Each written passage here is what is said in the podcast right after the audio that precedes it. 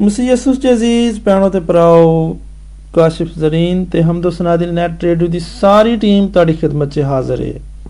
ਭੈਣੋ ਤੇ ਭਰਾਓ, ਇੱਕ ਵਾਰੀ ਇੰਜ ਹੋਇਆ ਕਿ ਇੱਕ ਸ਼ਿਕਾਰੀ ਨੇ ਮੱਛਲੀ ਫੜਨ ਵਾਲੀ ਕੁੰਡੀ 'ਚ ਗੋਸ਼ਤ ਦੀ ਬੋਟੀ ਲਾ ਕੇ ਦਰਿਆ 'ਚ ਸੁੱਟੀ। ਇੱਕ ਮੱਛਲੀ ਪੱਜ ਕੇ ਉਹਨੂੰ ਖਾਣ ਲਈ ਆਈ। ਉੱਥੇ ਹੀ ਇੱਕ ਵੱਡੀ ਮੱਛਲੀ ਸੀ। ਉਹਨੇ ਨੂੰ ਰੋਕਿਆ ਕਿ ਇਹਨੂੰ ਮੂੰਹ ਨਾ ਲਾਈ। ਇਹਦੇ ਅੰਦਰ ਇੱਕ ਕੰਡਾ ਲੁਕਿਆ ਹੋਇਆ ਏ, ਜਿਹੜਾ ਤੈਨੂੰ ਨਜ਼ਰ ਨਹੀਂ ਆਉਂਦਿਆ ਬੋਟੀ ਖਾਂਦਿਆਂ ਹੀ ਉਹ ਕੰਡਾ ਤੇਰੇ ਹਲਕ ਦੇ ਵਿੱਚ ਚੁੱਭ ਜਾਏਗਾ ਤੇ ਫਿਰ ਹਜ਼ਾਰਾਂ ਕੋਸ਼ਿਸ਼ਾਂ ਦੇ ਬਾਅਦ ਵੀ ਨਹੀਂ ਉਹ ਨਿਕਲਣਾ। ਤੇਰੇ ਤੜਪਣ ਦੇ ਨਾਲ ਬਾਹਰ ਬੈਠੇ ਸ਼ਿਕਾਰੀ ਨੂੰ ਇੱਕ ਬਰੀਕ ਡੋਰੀ ਤੋਂ ਖਬਰ ਹੋ ਜਾਏਗੀ ਤੇ ਜਦੋਂ ਤੂੰ ਤੜਫੇਂਗੀ ਤੇ ਉਹ ਖੁਸ਼ ਹੋਏਗਾ। ਉਸ ਪਤਲੀ ਜੀ ਡੋਰੀ ਦੇ ਜ਼ਰੀਏ ਉਹ ਤੈਨੂੰ ਬਾਹਰ ਖਿੱਚ ਲੇਗਾ ਛੁਰੀ ਨਾਲ ਤੇਰੇ ਟੋਟੇ ਟੋਟੇ ਕਰੇਗਾ, ਮਿਰਚ ਮਸਾਲਾ ਲਾਏਗਾ, ਅੱਗ ਦੇ ਉੱਤੇ ਉਬਲਦੇ ਤੇਲ ਦੇ ਵਿੱਚ ਤੈਨੂੰ ਸੁੱਟ ਕੇ ਪਕਾਏਗਾ। ਤੇ 10-10 ਉਂਗਲੀਆਂ ਵਾਲੇ ਇਨਸਾਨ 32-32 ਦੰਦਾਂ ਦੇ ਨਾਲ ਤੈਨੂੰ ਚੱਬ-ਚੱਬ ਕੇ ਤੈਨੂੰ ਖਾਣਗੇ ਤੇ ਮਜ਼ੇ ਲੈਣਗੇ ਤੇ ਬੜੇ ਖੁਸ਼ ਹੋਣਗੇ ਤੇ ਇਹ ਤਰ੍ਹਾਂ ਅੰਜਾਮ ਹੋਏਗਾ। ਵੱਡੀ ਮਛਲੀ ਇਹ ਆਖ ਕੇ ਚਲੀ ਗਈ ਤੇ ਛੋਟੀ ਮਛਲੀ ਨੇ ਦਰਿਆ ਦੇ ਵਿੱਚ ਰਿਸਰਚ ਸ਼ੁਰੂ ਕਰਤੀ। ਉਹਨੇ ਸੋਚਿਆ, ਨਾ ਸ਼ਿਕਾਰੀ, ਨਾ ਅੱਗ, ਨਾ ਉਬਲਦਾ ਤੇਲ, ਨਾ ਮਿਰਚ ਮਸਾਲੇ, ਨਾ 10-10 ਉਂਗਲੀਆਂ ਤੇ 32-32 ਦੰਦਾਂ ਵਾਲੇ ਇਨਸਾਨ ਕੁਝ ਵੀ ਤੇ ਨਹੀਂਗਾ। ਛੋਟੀ ਮਛਲੀ ਦਿਲ 'ਚ ਕਹਿਣ ਲੱਗੀ ਕਿ ਇਹ ਵੱਡੀ ਮਛਲੀ, ਇਹ ਬੁੱਢੜ, ਇਹ ਅਨਪੜ ਇਹ ਜਾਹਲ, ਪੱਥਰ ਦੇ ਜ਼ਮਾਨੇ ਦੀ ਗੱਲਾਂ ਕਰਨ ਵਾਲੀ, ਕੋਈ ਹਕੀਕਤ ਨਹੀਂ ਦੀ ਗੱਲਾਂ 'ਚ।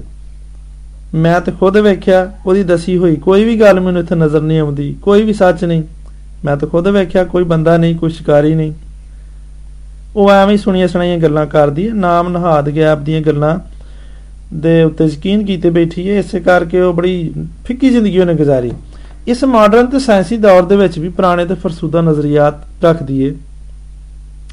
ਚਨਾਚੇ ਉਸ ਛੋਟੀ ਮਛਲੀ ਨੇ ਆਪਣੇ ਜ਼ਾਤੀ ਮਸ਼ਾਹਦੇ ਦੀ ਬੁਨਿਆਦ ਉੱਤੇ ਚਪਟਾ ਮਾਰਿਆ ਤੇ ਮੂੰਹ ਖੋਲਿਆ ਤੇ ਉਸ ਬੋਟੀ ਨੂੰ ਖਾ ਲਿਆ। ਉਹ ਖਾਂਦੇ ਹੀ ਕੰਡਾ ਉਹਦੇ ਹਲਕ 'ਚ ਖੁੱਭ ਗਿਆ। ਮਛਲੀ ਤੜਫੀ। ਸ਼ਿਕਾਰੀ ਨੇ ਡੋਰ ਖਿੱਚ ਕੇ ਉਹਨੂੰ ਬਾਹਰ ਕੱਢ ਲਿਆ। ਇਸ ਤੋਂ ਬਾਅਦ ਕੀ ਹੋਇਆ? ਅੱਗੇ ਵੱਡੀ ਮਛਲੀ ਦੇ ਦੱਸੇ ਹੋਏ ਸਾਰੇ ਹਾਲਾਤ ਸਾਹਮਣੇ ਆ ਗਏ। ਬਿਲਕੁਲ। ਉਹ ਸਾਰੀਆਂ ਗੱਲਾਂ ਜਿਹੜੀਆਂ ਉਸ ਬਜ਼ੁਰਗ ਮਛਲੀ ਨੇ ਉਹਨੂੰ ਦਸੀਆਂ ਸੀ, ਉਹ ਸਾਰੇ ਹਾਲਾਤ ਸਾਹਮਣੇ ਆ ਗਏ, ਪਰ ਹੁਣ ਵਾਪਸੀ ਦਾ ਰਾਹ ਕੋਈ ਨਹੀਂ ਸੀ। ਜਾਨ ਖਲਾਸੀ ਦਾ ਕੋਈ ਮੌਕਾ ਕੋਈ ਨਹੀਂ ਸੀ।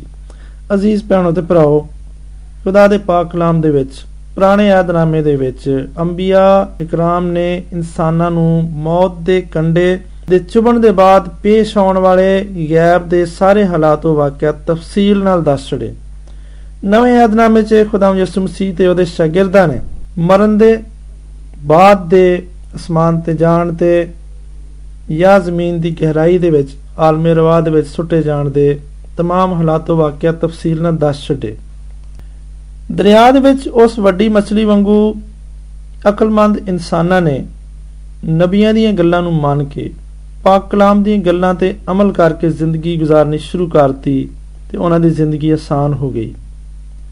ਪਰ ਛੋਟੀ ਮਸਲੀ ਵਗਰੇ ਨਜ਼ਰੀਆਤ ਰੱਖਣ ਵਾਲੇ ਲੋਕਾਂ ਨੇ ਨਬੀਆਂ ਤੇ ਪਾਕ ਕਲਾਮ ਦੀ تعلیم ਨੂੰ ਆਪਣੀ ਜ਼ਾਹਰੀ ਰਿਸਰਚ ਆਪਣੇ ਦੁਨਿਆਵੀ ਅੱਖਾਂ ਦੇ ਨਾਲ ਨਜ਼ਰ ਆਉਣ ਵਾਲੇ ਰਾਹ ਦੇ ਉੱਤੇ ਚੱਲ ਕੇ ਤੇ ਆਪਣੇ ਆਖਰਤ ਨੂੰ ਆਪੇ ਵਿਗਾੜ ਲਿਆ। ਅਜ਼ੀਜ਼ ਭੈਣੋ ਤੇ ਭਰਾਓ, ਮੌਤ ਦਾ ਕੰਡਾ ਚੁਬਣ ਦੇ ਬਾਅਦ ਸਾਰੇ ਹਾਲਾਤ ਸਾਹਮਣੇ ਆ ਜਾਣਗੇ। ਮੱਛਲੀ ਪਾਣੀ ਤੋਂ ਨਿਕਲੀ ਤੇ ਵਾਪਸ ਨਾ ਗਈ ਤੇ ਇਨਸਾਨ ਦੁਨੀਆ ਤੋਂ ਗਿਆ ਤੇ ਵਾਪਸ ਨਾ ਆਇਆ। ਜਦੋਂ ਨੂਹ ਦੀ ਕਸ਼ਤੀ ਦਾ ਦਰਵਾਜ਼ਾ ਬੰਦ ਹੋ ਗਿਆ ਤੇ ਫਿਰ ਉਹ ਦਰਵਾਜ਼ਾ ਨਾ ਖੁੱਲਿਆ, ਜਿਹੜੇ ਬਾਹਰ ਰਹਿ ਗਏ, ਉਹ ਪਾਣੀ ਦੇ ਤੂਫਾਨ 'ਚ ਡੁੱਬ ਕੇ ਗਰਕ ਹੋ ਗਏ। ਅਜ਼ੀਜ਼ ਭੈਣੋ ਤੇ ਭਰਾਓ, ਹੁਣ ਹੀ ਮੌਕਾ ਹੈ ਕਿ ਅਸੀਂ ਸੁਧਰ ਜਾਈਏ। ਹੁਣ ਹੀ ਮੌਕਾ ਹੈ ਕਿ ਅਸੀਂ ਆਪਣੀ ਲਾਈਫ ਸਟਾਈਲ ਆਪਣੇ ਨਜ਼ਰੀਆਤ, ਆਪਣੇ ਖਿਆਲਾਤ, ਆਪਣੇ ਕਾਮੋ ਕਲਾਮ ਬਦਲ ਲਈਏ। ਅਸੀਂ ਖੁਦਾ ਦੇ ਕਲਾਮ ਦੀਆਂ ਗੱਲਾਂ ਨੂੰ ਸੁਣੀਏ ਤੇ ਉਹਨਾਂ ਤੇ ਅਮਲ ਕਰੀਏ। ਕਿਉਂਕਿ ਜਦੋਂ ਜ਼ਿੰਦਗੀ ਦਾ ਦਰਵਾਜ਼ਾ ਬੰਦ ਹੋ ਗਿਆ ਤੇ ਉਸ ਤੋਂ ਬਾਅਦ ਵਾਪਸ ਆਉਣ ਤੇ ਤੋਬਾ ਕਰਨ ਤੇ ਇਹਨਾਂ ਸਾਰਿਆਂ ਹਾਲਾਤ ਨੂੰ ਬਿਹਤਰ ਕਰਨ ਦਾ ਮੌਕਾ ਹੱਥ 'ਚ ਨਹੀਂ ਹੋਏਗਾ। ਬਿਲਕੁਲ ਉਸੇ ਤਰ੍ਹਾਂ ਜਿਵੇਂ ਖੁਦਾ ਦੇ ਕਲਾਮ ਦੇ ਵਿੱਚ ਇੱਕ ਗਰੀਬ ਕੋੜੀ ਤੇ ਇੱਕ ਬੇਵਕੂਫ ਦੌਲਤਮੰਦ ਦੀ ਤਮਸੀਲ ਬਿਆਨ ਕੀਤੀ ਗਈ ਹੈ। ਉਹਨਾਂ ਆਖਿਆ, ਖੁਦਾਵੰਦਾ, ਮੇਰੀ ਤੇ ਜਾਨ ਇੱਥੋਂ ਨਿਕਲਣ ਰਹੀ ਹੈ। ਤੂੰ ਲਾਜ਼ਰ ਨੂੰ ਘਰ ਕੇ ਆਪਣੀ ਉਂਗਲੀ ਪਾਣੀ 'ਚ ਡੋਬ ਕੇ ਤੇ ਮੇਰੀ ਜੀਭ ਤੇ ਰੱਖੇ ਤਾਂ ਕਿ ਮੇਰੀ ਹਲਕ ਮੇਰਾ ਤਰ ਹੋਵੇ ਤੇ ਉਹਨੂੰ ਇਹ ਮੌਕਾ ਨਹੀਂ ਮਿਲਿਆ। ਫਿਰ ਉਹਨੇ ਆਖਿਆ, ਖੁਦਾਵੰਦਾ, ਇੱਥੋਂ ਕਿਸੇ ਨੂੰ ਘੱਲ, ਜਾ ਕੇ ਮੇਰੇ ਭਰਾਵਾਂ ਨੂੰ ਦੱਸਣ। ਮੌਤ ਦੇ ਬਾਅਦ ਦੀ ਜ਼ਿੰਦਗੀ ਬੜੀ ਔਖੀ ਜੀ। ਸੁਧਰ ਜਾਓ ਤੇ ਜ਼ਿੰਦਗੀ ਦੇ ਵਿੱਚ ਵਿੱਚ ਨੇਕ ਕੰਮ ਕਰ ਲਓ ਇਮਾਨ ਲੈ ਆਓ।